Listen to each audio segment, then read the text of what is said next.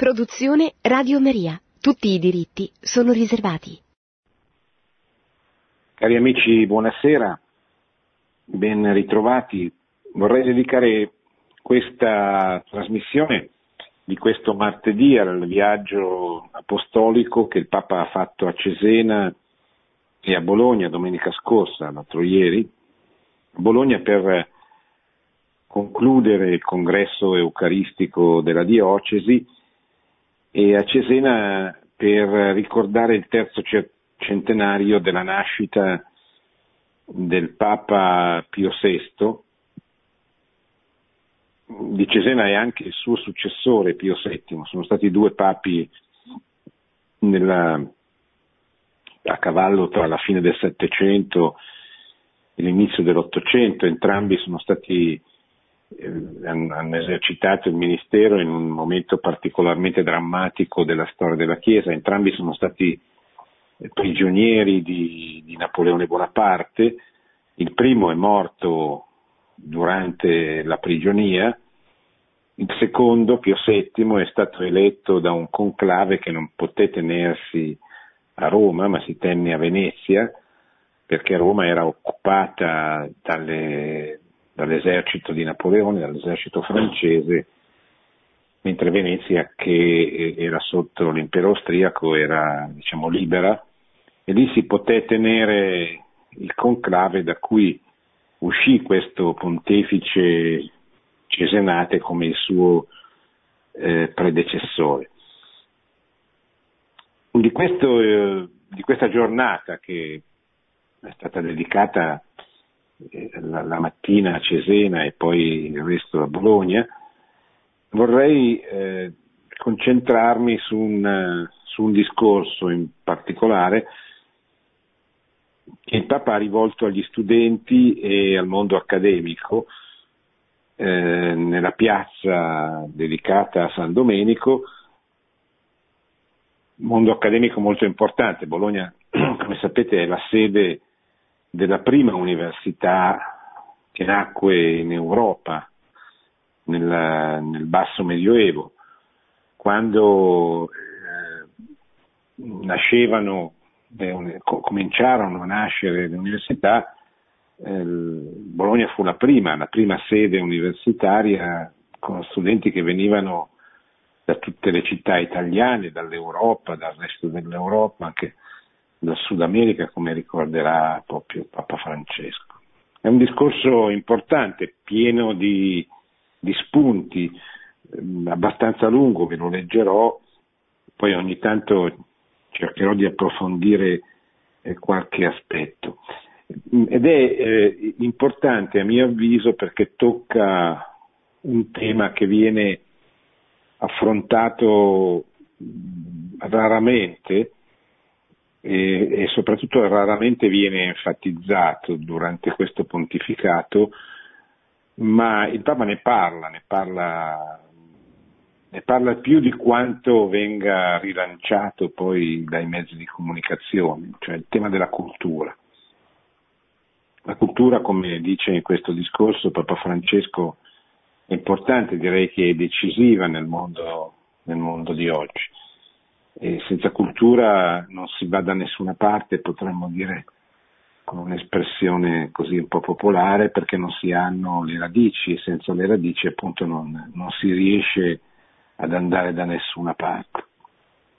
E, e quindi il Papa che ha toccato tantissimi temi in questa giornata, tutti i temi particolarmente presenti nel suo magistero, nel suo pontificato, ha pranzato eh, con i poveri, ha incontrato eh, la cittadinanza parlando della politica cesena, del bene comune come principale obiettivo della politica, della vera politica, della buona politica. Ha incontrato i religiosi, ovviamente, i sacerdoti, e ha parlato di famiglia, incontrando la cittadinanza. Insomma, ha toccato un po' tutti i temi eh, dalla povertà alla, alla famiglia, alla politica che usa eh, affrontare normalmente. Eh, scelgo questo che mi sembra particolarmente importante. La parola univers, universitas, dice Papa Francesco, contiene l'idea del tutto e quella della comunità. Del tutto nel senso che all'università si studia tutto, si, si studiano diverse, nelle diverse facoltà le diverse materie, quindi si tende a eh, un sapere che è diviso nelle, nelle, varie specializzazioni, ma che nel suo insieme tende ad essere universale. Ma l'università è anche, o meglio dovrebbe essere, una comunità, una comunità di docenti, di discenti, di gente che impara, di gente che insegna. Ci aiuta la parola universitas a fare memoria delle origini. È tanto prezioso, dice il Papa, coltivare la memoria.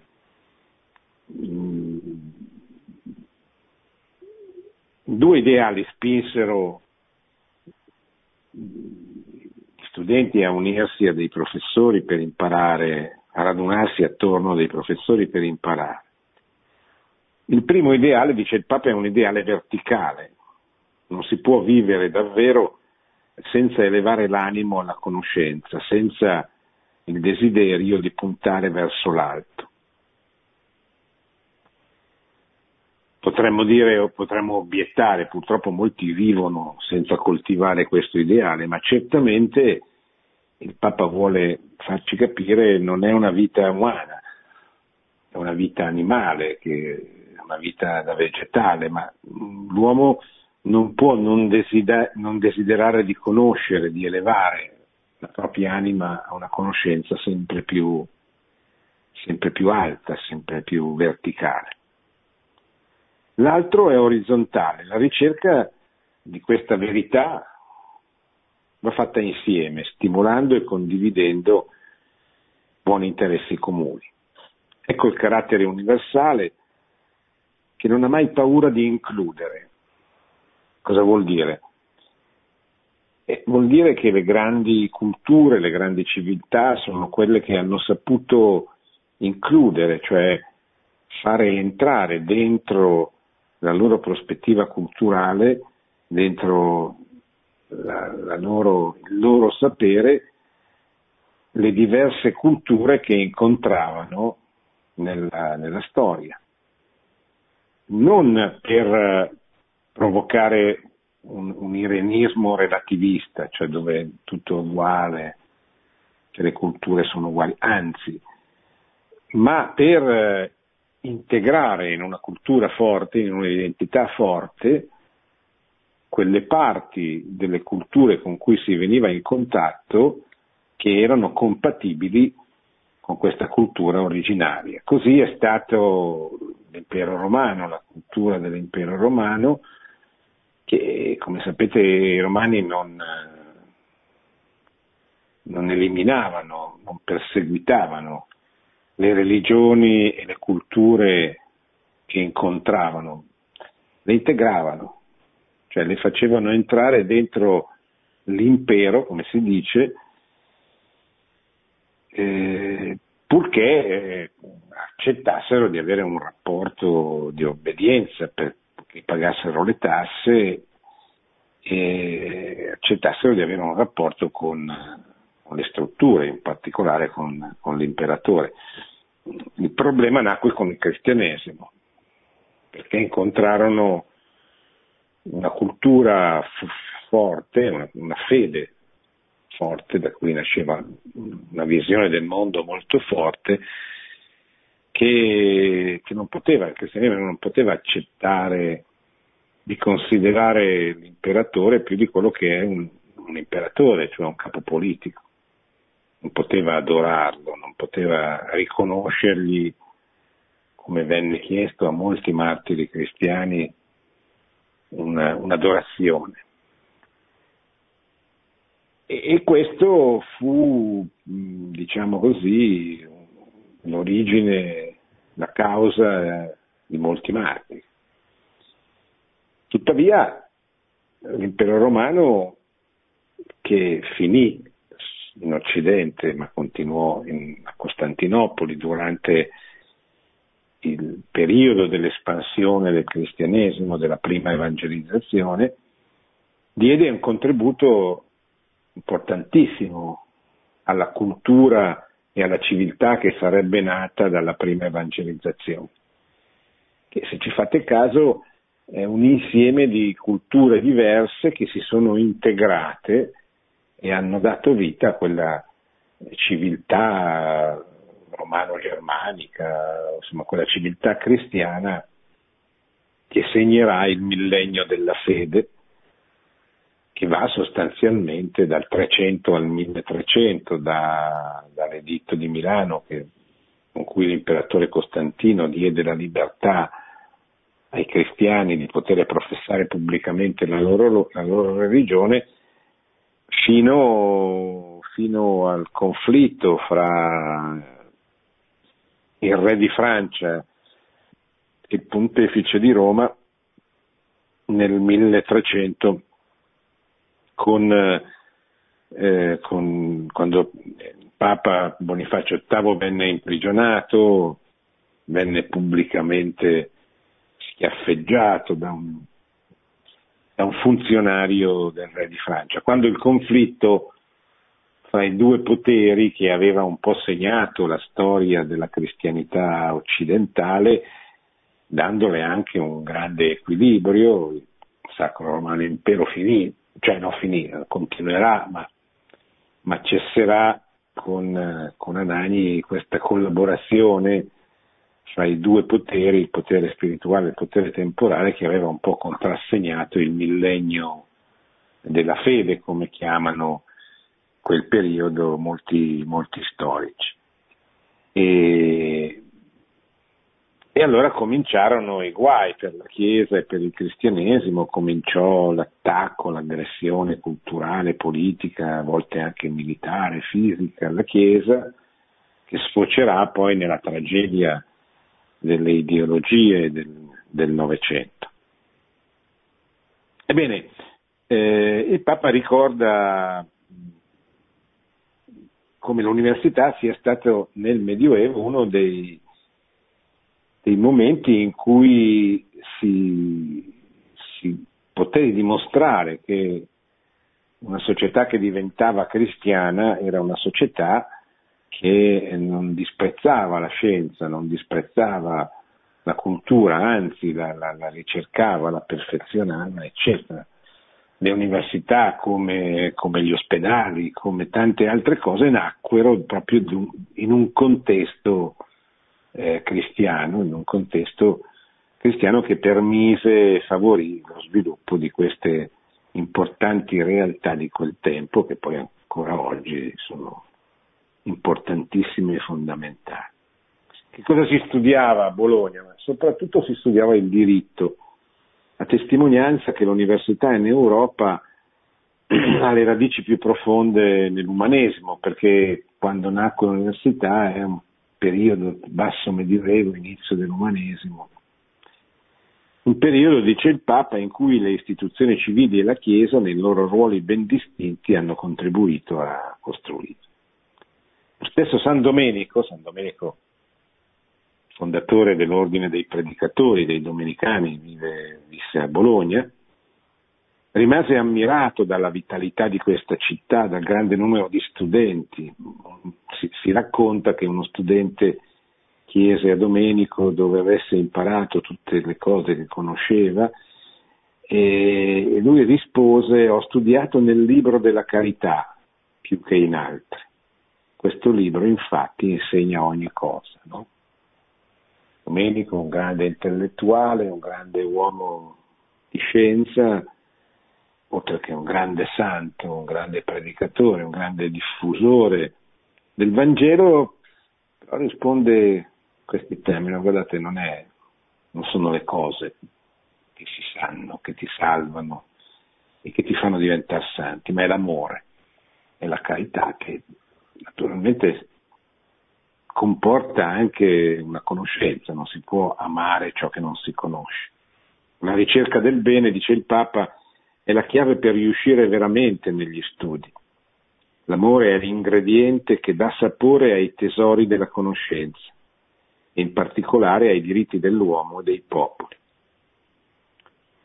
Con questo spirito, dice il Papa, vorrei proporvi tre diritti che mi sembrano attuali. Il primo è il diritto alla cultura. Non mi riferisco solo al sacrosanto diritto per tutti di accedere allo studio. Parentesi, in troppe zone del mondo tanti giovani ne sono privi, dice il Papa, ma anche al fatto che oggi specialmente il diritto alla cultura significa tutelare la sapienza, cioè un sapere umano e umanizzante. Troppo spesso si è condizionati da modelli di vita banali ed effimeri, che spingono a perseguire il successo a basso costo, screditando il sacrificio, inculcando l'idea che lo studio non serve se non dà subito qualcosa di concreto. No, lo studio serve a porsi domande, a non farsi anestetizzare dalla banalità, a cercare senso nella vita e da reclamare il diritto a non fare prevalere le tante sirene che oggi distolgono da questa ricerca. E qui ricorda la, la, la vicenda di Ulisse, che si fece legare per ascoltare le sirene, il loro canto, e poi cita Orfeo, ricorda come Orfeo invece per superare il canto delle sirene intonò una melodia più bella che incantò a sua volta le sirene. Però vorrei ritornare su queste parole, mi sembrano veramente attuali. È un modo di affrontare il tema degli studi purtroppo diffuso in molte famiglie. Eh, studia quello che ti serve per guadagnare dei soldi sostanzialmente non studia quello che desideri conoscere. Quando lo studio viene all'università o al liceo, vengono strumentalizzati, o meglio, vengono affrontati esclusivamente in funzione di un lavoro o di un guadagno, l'importanza, la centralità dello studio viene, viene, viene eliminata. Cioè, o si, si capisce che studiare è una modalità per diventare più uomini, per crescere nella propria umanità, per conoscere, per approfondire, oppure non si capisce nulla dello studio, lo studio rimane semplicemente un pezzo di carta che ti permette di guadagnare di più, perché è molto relativo tutto questo, perché oggi i, i, i, lavori che permettono di guadagnare sono quelli che non fa più nessuno, che non, hanno, c'è bisogno di avere dei grossi studi alle spalle per fare l'elettricista, l'idraulico, quei lavori che oggi non, non, non sono molto richiesti perché pochi, pochi li fanno, eccetera. Allora il Papa dice c'è un'importanza fondamentale per lo sviluppo del, dell'umanità, che è la cultura. La cultura non sono i libri, la cultura è il coltivare l'umano che c'è in ogni uomo, ovviamente. Armonizzando nella vita questa bellezza, custodirete la cultura, quella vera, perché il sapere che si mette al servizio del miglior offerente che giunge ad alimentare divisioni e a giustificare sopraffazioni, non è cultura. Cultura, lo dice la parola, è ciò che coltiva, che fa crescere l'umano. E davanti a tanto lamento e clamore che ci circonda oggi non abbiamo bisogno di chi si sfoga strillando, ma di chi promuove buona cultura. Eh, chi sono quelli che si sfogano strillando? E basta vedere che sono talk show alla televisione per capire o far parte di certe chat su Whatsapp dove si grida, si, si, si, si, grida scrivendo naturalmente, ma si grida e basta, si insulta, si scrivono degli slogan, cioè delle banalità, ma non si cerca di studiare, cioè di entrare dentro le cose per coglierne la profondità, la verità, la bellezza, l'armonia. E questo vale per la filosofia come per la storia, per eh, le scienze, eh, per la letteratura, vale per tutte quelle grandi mm, materie, per, le, per quelle grandi branchie del sapere, soprattutto quelle umanistiche, che se vengono trascurate comporta, comportano, favoriscono la nascita di una società poco umana o addirittura disumana, perché non ha una società consumistica, una società tecnocratica, una società materialistica, una società che non ha coltivato la propria umanità e quindi è in balia di, di, qualche divinità che può essere la tecnica, può essere la materia, può essere il profitto, può essere il consumo, può essere qualsiasi cosa delle tante ideologie che hanno accompagnato la storia del, del nostro mondo in Occidente. Ci servono parole che raggiungano le menti e dispongano i cuori non urla dirette allo stomaco, dice il Papa. Non accontentiamoci di assecondare l'audience. Non seguono i teatrini dell'indignazione, non seguiamo i teatrini dell'indignazione che spesso nascondono grandi egoismi. Dedichiamoci con passione all'educazione, cioè a trarre fuori il meglio da, ciascu- ciascu- trarre fuori il meglio da ciascuno per il bene di tutti. Cosa significa educare? Educare significa tirar fuori,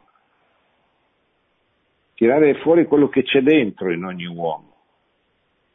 Non significa imporgli una propria visione delle cose, ma significa proprio, questo è importantissimo per, il, per gli insegnanti, per le maestre, i maestri, i professori, ma per i genitori ancora di più. Cioè, come fai a educare tuo figlio?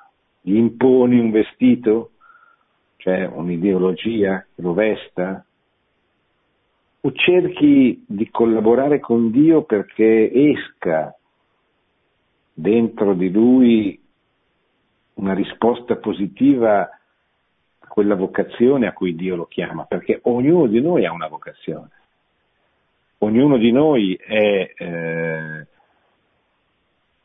ognuno di noi è chiamato a fare qualche cosa di specifico, di particolare, che solo lui può fare.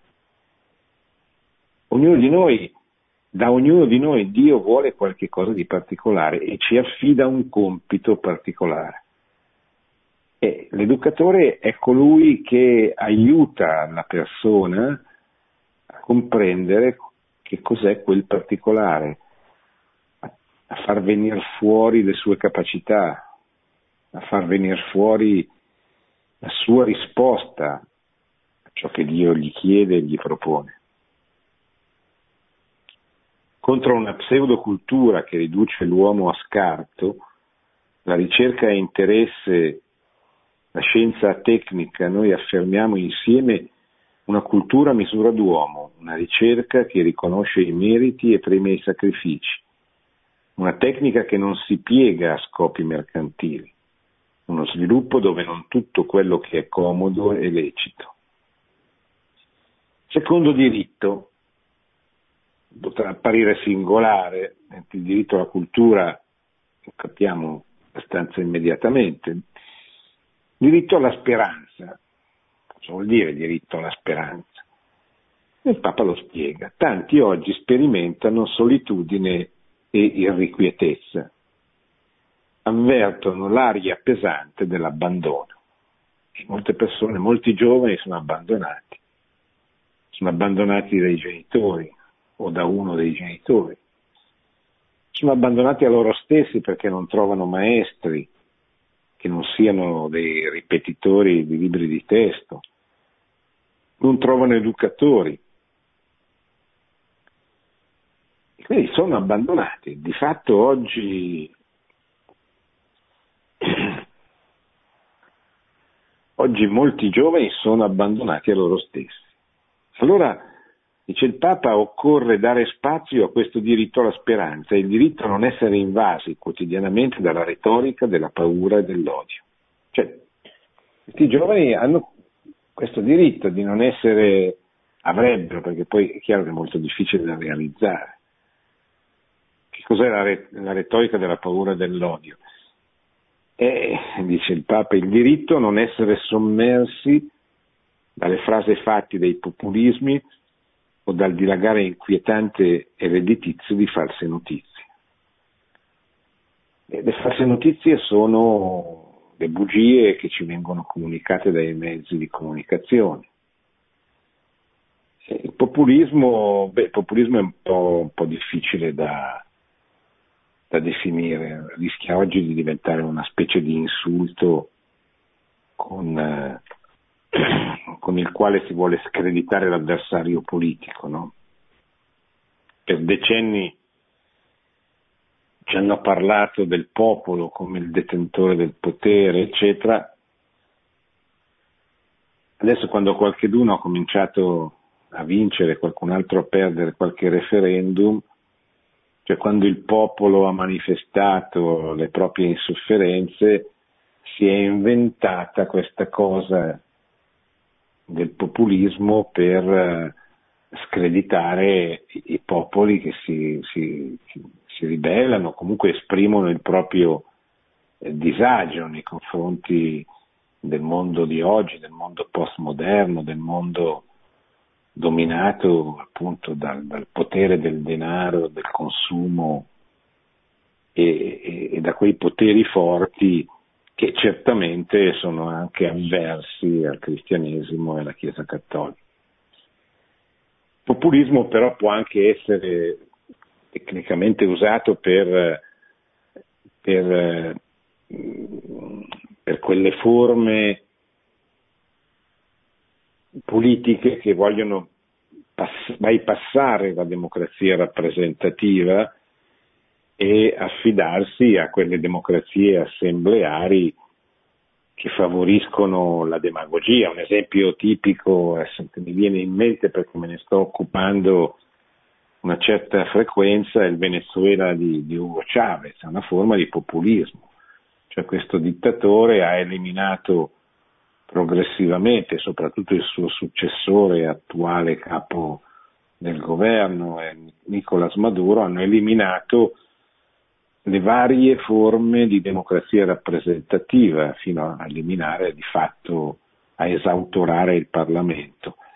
E in nome del popolo hanno cominciato a governare il popolo come, come dei dittatori, ecco, sostanzialmente un'altra forma di, di populismo più ideologico, senso marxista, è, eh, è Cuba.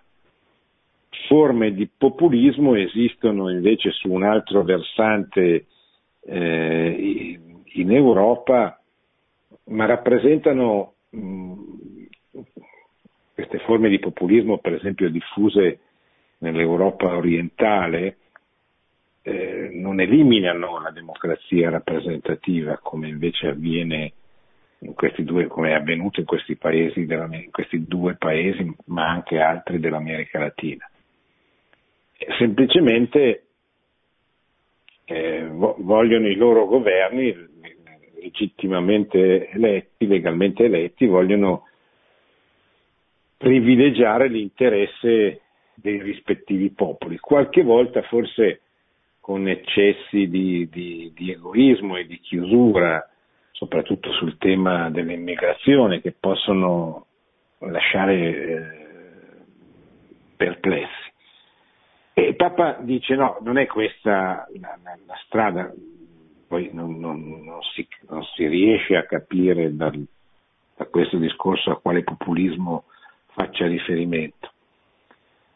Però dice le frasi fatte dei populismi, cioè le frasi fatte della demagogia populista, oppure il dilagare inquietante e redditizio di false notizie. E poi dice c'è un diritto anche a vedere un posto un limite ragionevole alla cronaca nera.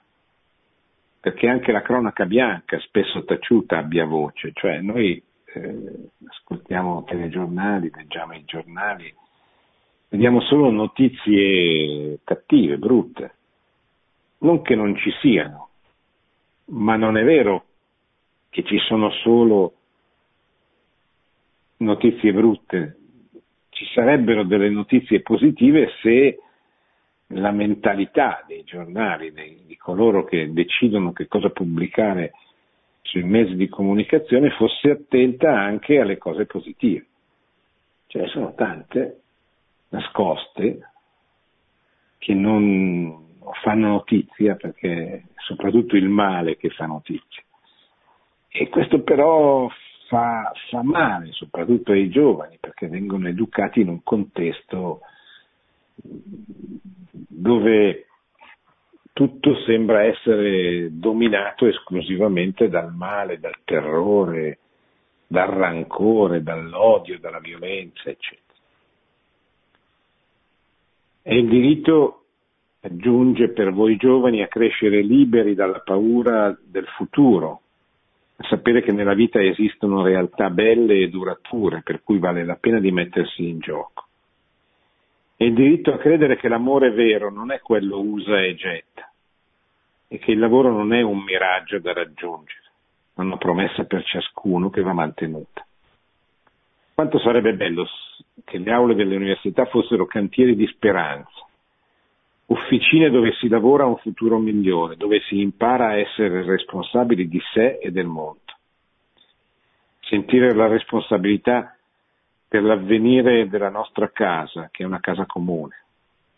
A volte prevale il timore, ma oggi, dice Papa Francesco, viviamo una crisi che è anche una grande opportunità, una sfida all'intelligenza e alla libertà di ciascuno una sfida da accogliere per essere artigiani di speranza. E ognuno di voi lo può diventare per gli altri. Infine il terzo diritto, il diritto alla pace.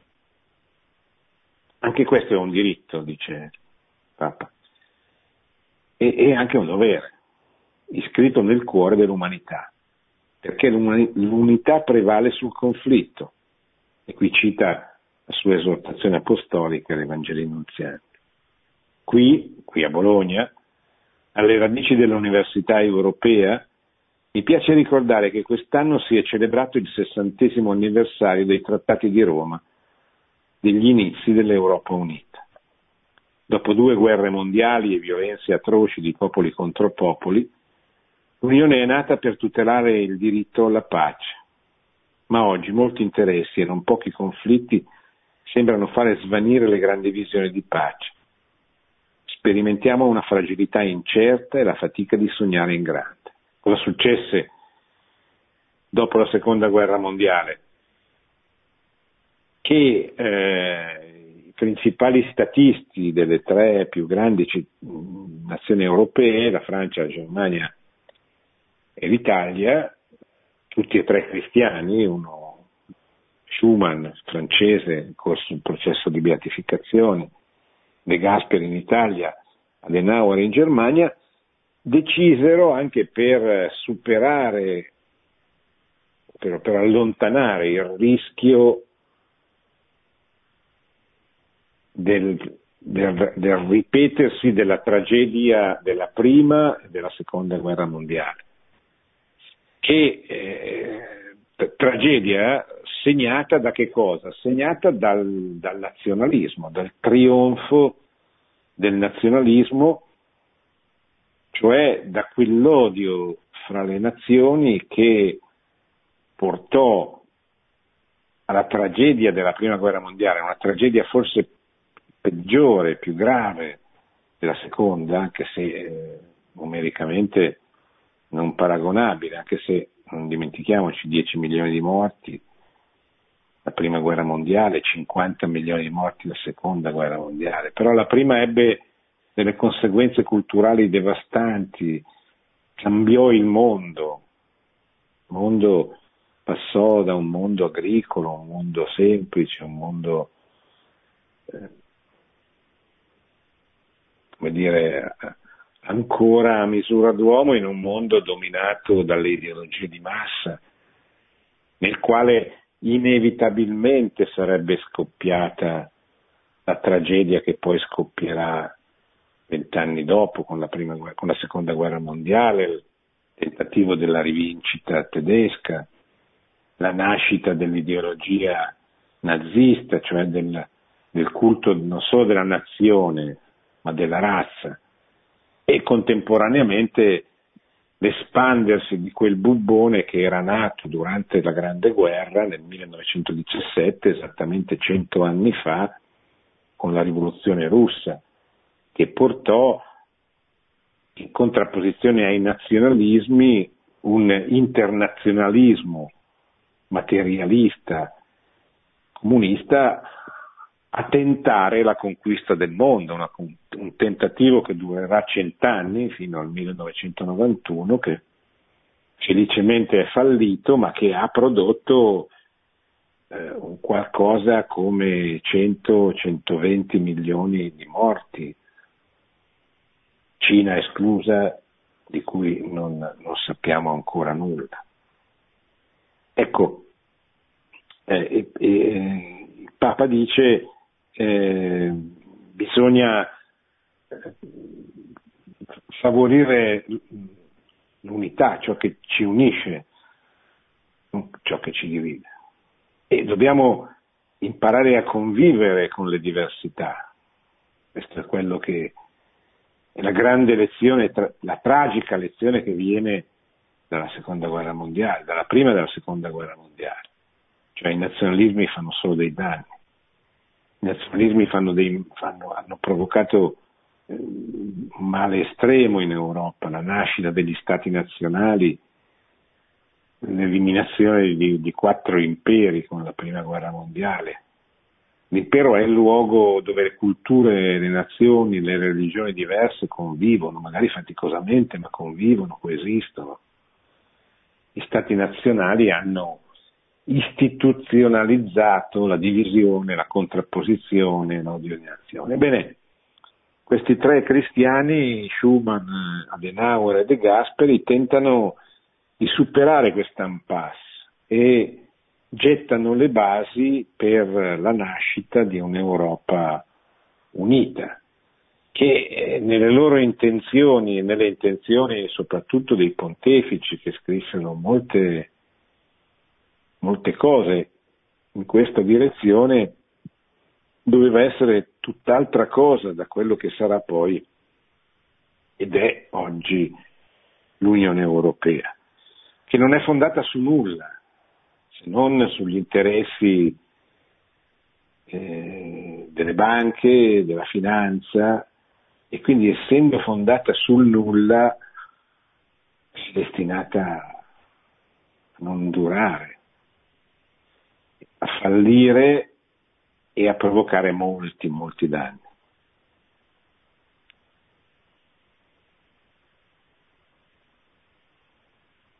Non abbiate paura, dice il Papa, dell'unità. Le logiche particolari e nazionali non vanifichino i sogni coraggiosi dei fondatori dell'Europa unita. Che questo non significa non amare la propria patria. Eh. La propria patria va amata, ma come diceva un grande capo vandeano, la propria patria, la mia patria è dove io appoggio i miei piedi. Da questo punto di vista l'Italia è ancora un grande paese, il paese dei mille campanili. La mia patria è la mia città, il mio campanile, il mio...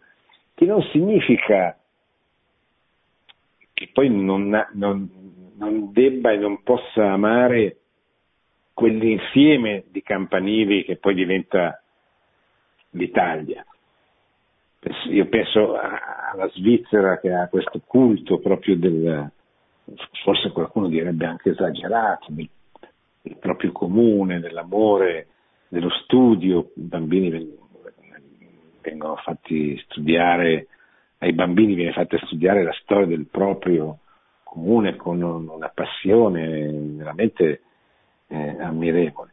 E questo non significa che poi piano piano la cultura di questo studente non si debba aprire ad amori più grandi, Io posso amare l'Italia, ma la amo nella misura in cui non contraddice, non va contro eh, il mio paese, il mio campanile, la mia storia, il mio particolare. E naturalmente il particolare non deve diventare una forma di, di, di, di egoismo eh, che si contrapponga agli altri, eccetera.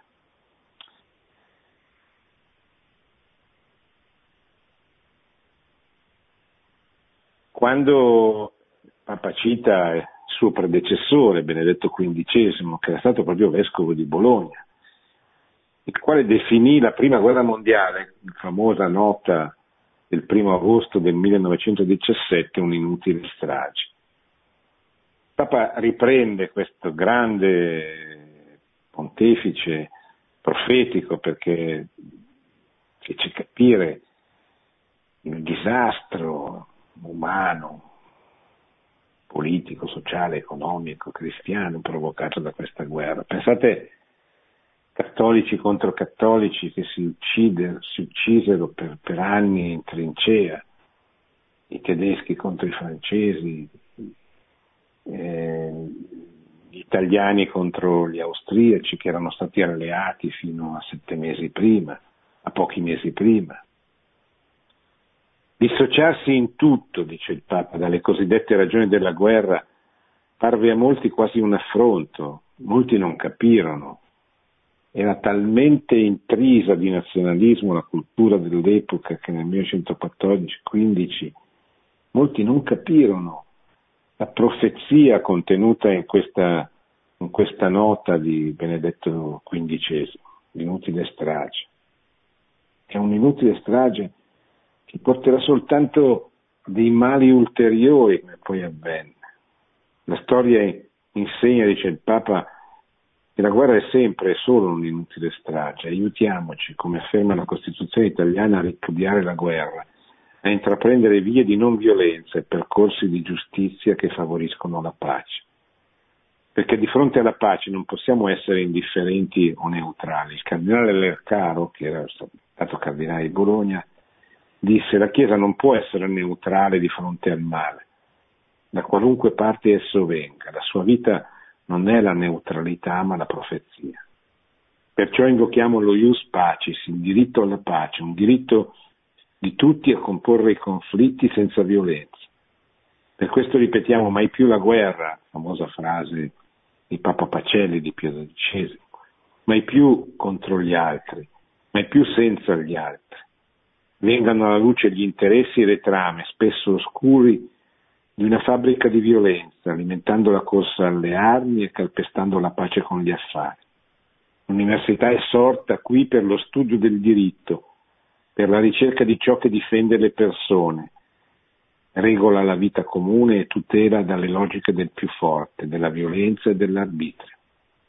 È una sfida attuale, affermare i diritti delle persone e dei popoli, dei più deboli, di chi è scartato e del creato nostra casa comune. Non credete a chi vi dice che lottare per questo è inutile e che niente cambierà. Non accontentatevi di piccoli sogni, ma sognate in grande. Voi giovani sognate in grande. Sogno anch'io, ma non soltanto quando dormo, perché i sogni sono anche ad occhi aperti. Io sogno un nuovo umanesimo europeo a cui servono memoria, coraggio, sana e umana utopia.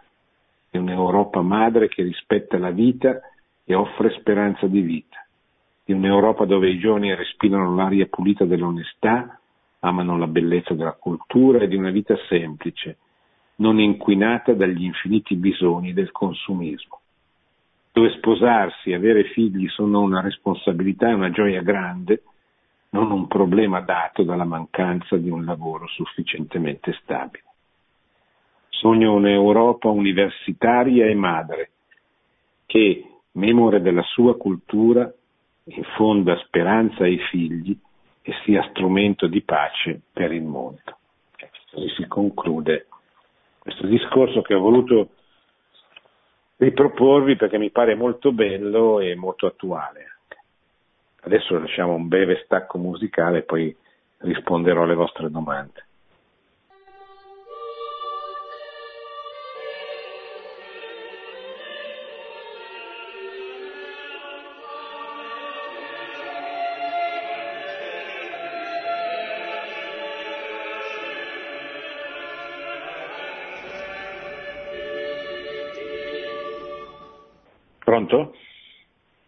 Pronto?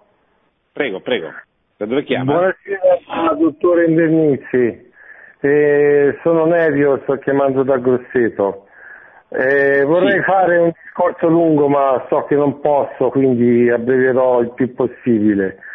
Eh, secondo me il vero problema fondamentale che non è più come ai tempi di mio padre che veniva data un'educazione, una morale eh, sia cattolica che, che giusta, diciamo. Eh, molti rapporti erano basati su, sull'amicizia, sulla cordialità, eh, anche se non c'erano tutte le comodità che ci sono oggi, c'era più fratellanza e tutto il resto. E un altro mio pensiero, e qui chiudo il discorso, poi lei mi dirà cosa ne pensa, è che la tecnologia ha superato l'umanità dell'uomo, quindi è diventato, mm, cioè avere la tecnologia a portata di mano è diventata la priorità. L'ascolto per radio.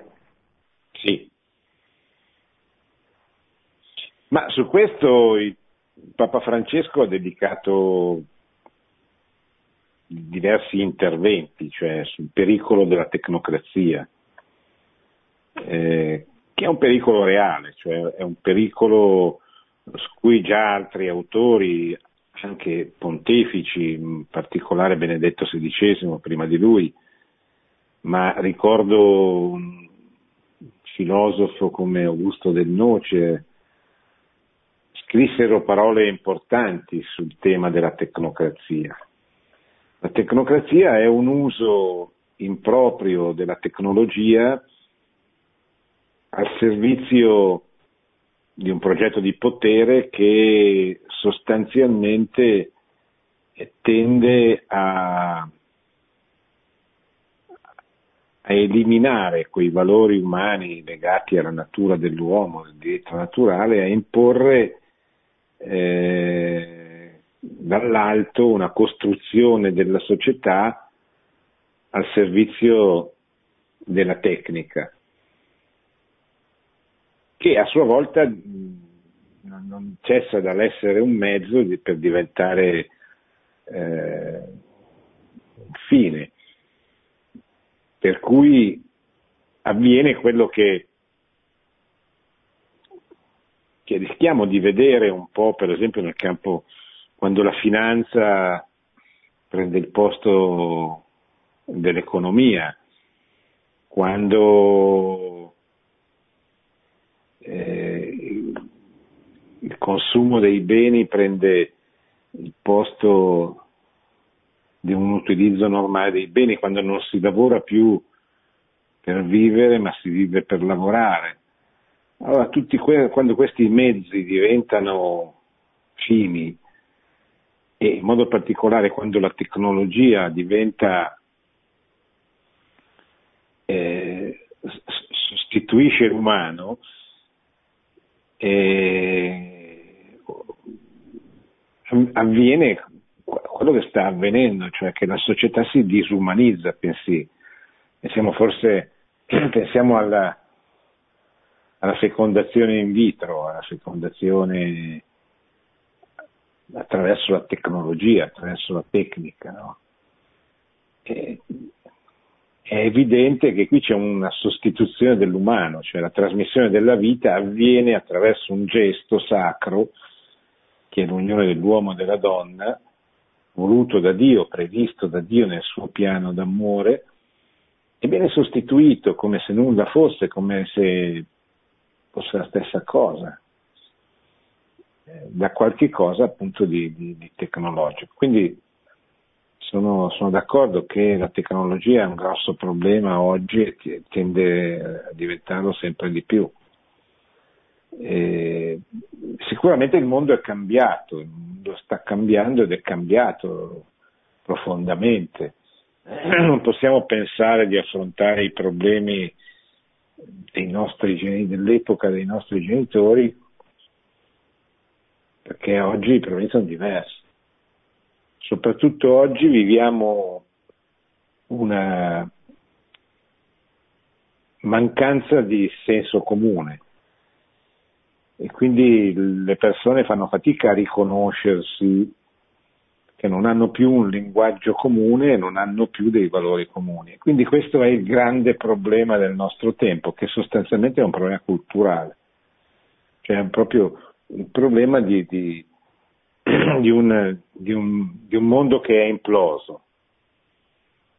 Ha perduto non soltanto la fede, ma questa l'ha già perduta più di cent'anni fa, ma ha perduto anche quei valori comuni che erano rimasti nonostante la perdita della fede, l'onestà, la famiglia, la fedeltà alla parola data, la laboriosità, tutti questi valori, diciamo così, tipici della società borghese che si era scristianizzata, che sono rimasti per un po' di decenni, adesso tendenzialmente stanno scomparendo. Quando saranno definitivamente scomparsi anche loro, eh, sarà un problema ancora peggiore di quello di oggi, cioè non ci sarà proprio più un linguaggio comune. Pronto? Pronto, buonasera. Mi buonasera, chiamo Monica. Eh, mi siamo messi in contatto purtroppo un, un, po' tardi, ho sentito solo l'ultima parte di quello che lei ha letto. Le volevo chiedere intanto eh, chi era l'autore di quello che lei ha letto, perché ho sentito parlare di umanesimo, un nuovo umanesimo europeo e quindi sì. eh, un, un, ritorno insomma, all'uomo, no? a mettere centra- centrale l'uomo, perché credo che in, in, questo momento io ho figli, quindi eh, mi sento coinvolta anche in, una, in un processo di... Dove chiama lei signora? Io chiamo dal Lago Maggiore. Ah, bene.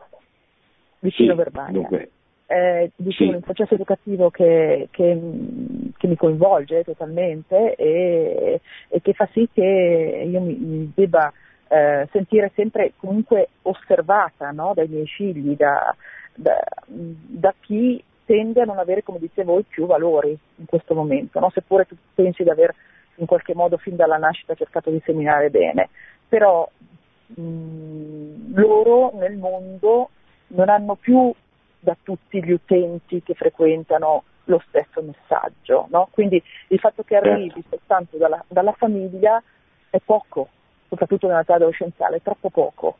Eh, quando poi i genitori beh, non se ne accadono da, da, da un piedistallo dove erano quando sono, sono stati bambini, ecco che, che veramente i professori, ehm, ma non so, anche gli stessi allenatori di calcio piuttosto che di uno sport diventano importanti, diventa importante cosa viene insegnato loro. La tecnologia diventa importante, ma chi mai oltre all'informatica si mette a insegnare come va usato un mezzo, uno strumento, che cosa toglie se si sta tutto il giorno sul telefonino, che cosa che cosa ci si perde a non guardarsi più negli occhi, a non frequentarsi più, a non, a non scambiarsi delle emozioni. Quindi ecco, le mie domande sono due. Eh, qual è intanto l'autore di quel testo che, eh, di cui ho sentito solo poche righe, ma mi è sembrato veramente molto bello, e che cosa si deve fare secondo lei per riportare, per non parlare tanto di Gesù, di Dio, ma per farglielo vedere, ecco, nel mondo. Sì, Beh, l'autore del testo è Papa Francesco, è un testo che lui ha, ha letto a Bologna domenica scorsa durante il suo viaggio, la sua visita pastorale, incontrando il mondo universitario, la famosa Università di Bologna e gli studenti. Il tema dell'umanesimo è un tema molto complesso, eh. il Papa qui lo usa, sinceramente non lo so se con riferimento esplicito al periodo, sa, l'umanesimo spesso si usa anche un po' in senso, in senso lato. L'umanesimo è un periodo ambiguo, nel senso che è il periodo in cui si esce dalla, dalla civiltà medievale, che era una civiltà profondamente religiosa, e, eh, e, nonostante la presenza di molti umani, umanisti cristiani, so, uno per tutti mi viene in mente San Bernardino da Siena, la cultura promina- predominante dell'umanesimo che poi sfocia nel Rinascimento è una cultura un po' neopagana, un po' di ritorno al paganesimo, di esaltazione dell'uomo in quanto uomo e non più in quanto creatura di Dio inserita dentro un progetto d'amore che Dio ha voluto creando l'uomo, eccetera. Tant'è che poi la, la, la riforma protestante sarà la reazione a questo eccesso del rinascimento di umanesimo, diciamo così, e con, con una, una, una, reazione contraria, esageratamente pessimistica, come è stata appunto il, il, il, sì, il protestantesimo. Qui però il Papa parla di un umanesimo cristiano in un altro senso, che potrebbe essere o il senso di riprendere quell'umanesimo che inizialmente tentò di essere cristiano e di portare avanti la civiltà cristiana e la cultura cristiana, ma non ci riuscì, oppure può essere un modo così di, di ritornare a mettere l'uomo al centro evitando appunto quelle forme di consumismo, di tecnocrazia che sono così diffuse nella mentalità di oggi, soprattutto nei giovani che tendono a, a far diventare fine il mezzo, perché tutto sommato un telefonino è un mezzo che oggi, che in questo momento mi permette di, di comunicare con, uh, con, con la radio, ma è un mezzo, cioè non può, essere, non può diventare il fine. Lei giustamente eh, faceva notare come eh, la tendenza oggi sia quella di concentrarsi sul mezzo a discapito delle relazioni e questo è disumano. E però purtroppo i giovani oggi tendono a crescere in questa maniera qui. Cosa fare eh, cosa fare? Eh, bisogna educare, cioè tirar fuori il meglio che c'è nel, nelle, nei, nei giovani. Perché non è che i giovani nascano senza l'umanità, nascono potenzialmente con tutto quello che bisogna che qualcuno li aiuti a tirar fuori il meglio di loro stessi e quindi a scoprire la bellezza della verità, la bellezza la bellezza, la via pulcritudinis. Ecco, forse quello che posso dire da genitore eh, ai, ai, genitori agli educatori, ecco, aiutate, aiutateli a cercare la verità, cioè a, a innamorarsi della ricerca della verità. Oggi la verità non la cerca più nessuno. È una cosa data cioè, è un problema che non viene posto. Viene posto il problema dell'utilità, del piacere, del desiderio, ma il problema della verità è che se voi, se noi riusciamo a far capire che la verità è decisiva, è importante per, per la vita di ogni persona, allora noi li educhiamo a cercare la verità, a interrogarsi sulla verità e questo può cambiare la loro vita. Pronto? Eh, sì, pronto? Eh, io Prego. ringrazio molto eh, il signore Invernizzi, ringrazio tutta Radio Maria. Comunque io sto, sono allibita, sono anziana, un'insegnante in pensione, molto anziana e allibita per la televisione, è proprio diseducativa.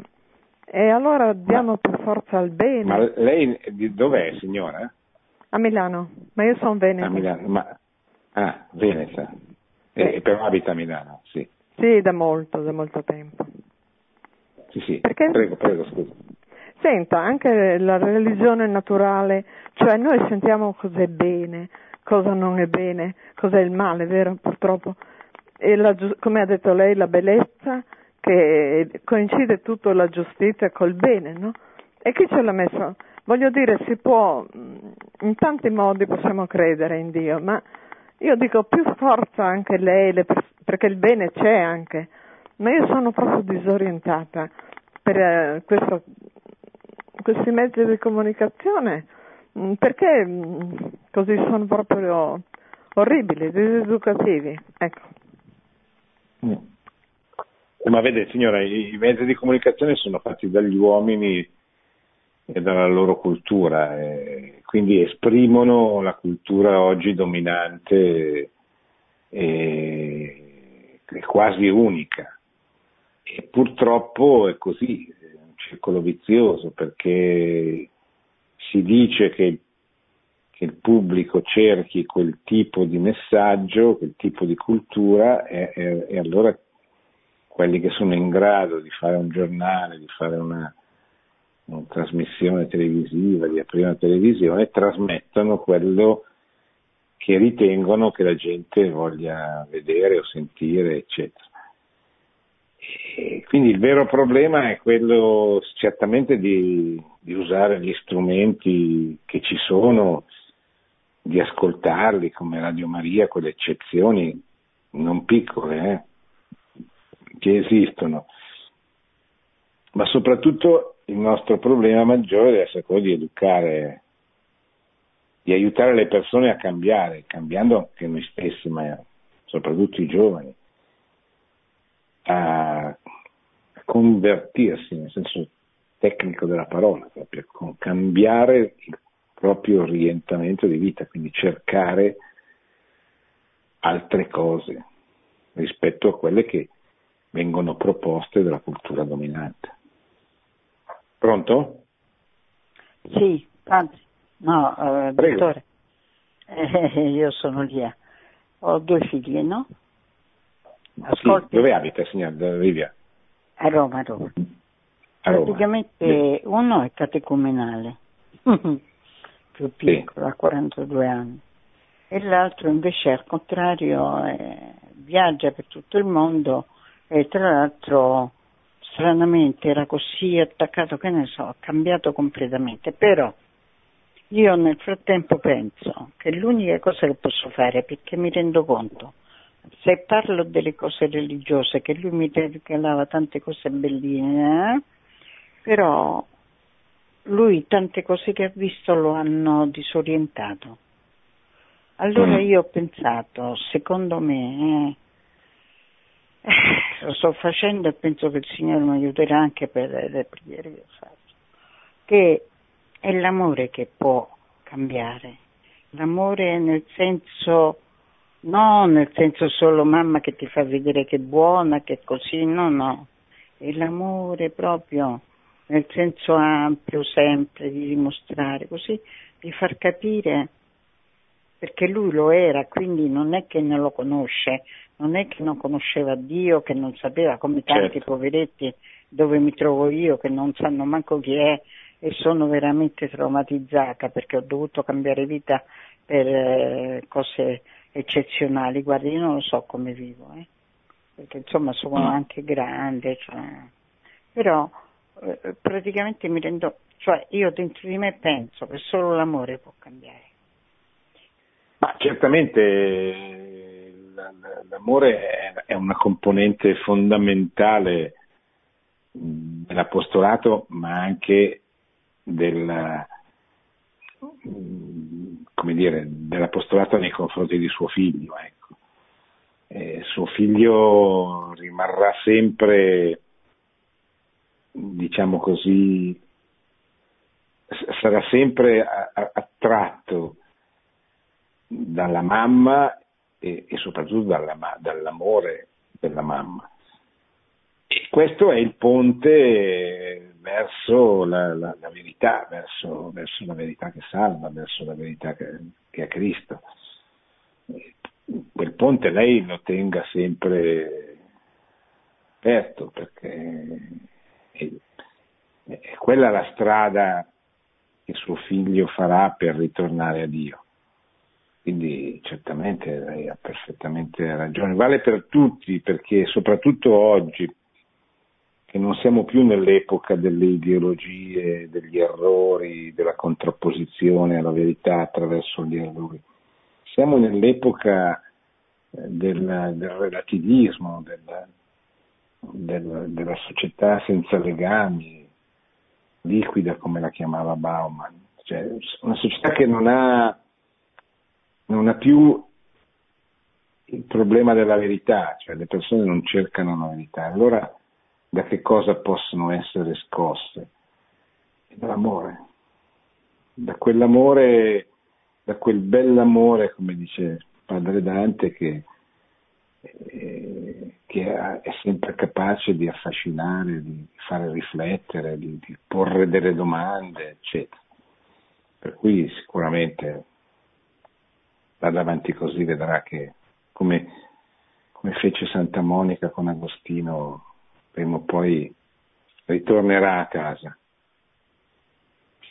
Bene, siamo arrivati alla conclusione, a mezzanotte, io ringrazio, abbiamo presentato uno dei numerosi discorsi che il Papa ha fatto a Bologna e a Cesena durante il viaggio apostolico che si è tenuto domenica scorsa e precisamente l'incontro con gli studenti e il mondo accademico dove ha messo in luce l'importanza della, della cultura, della speranza, della pace come, eh, come quei valori che l'uomo, soprattutto l'uomo giovane che studia all'università, deve coltivare per poter costruire un mondo migliore.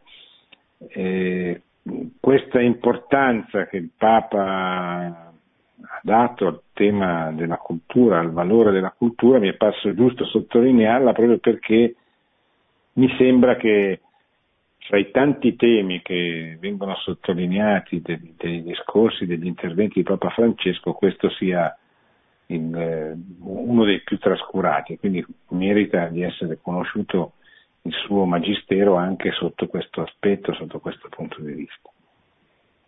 Grazie agli amici in regia, buona continuazione delle trasmissioni, fra poco ci sarà la recita del Santo Rosario e buona settimana.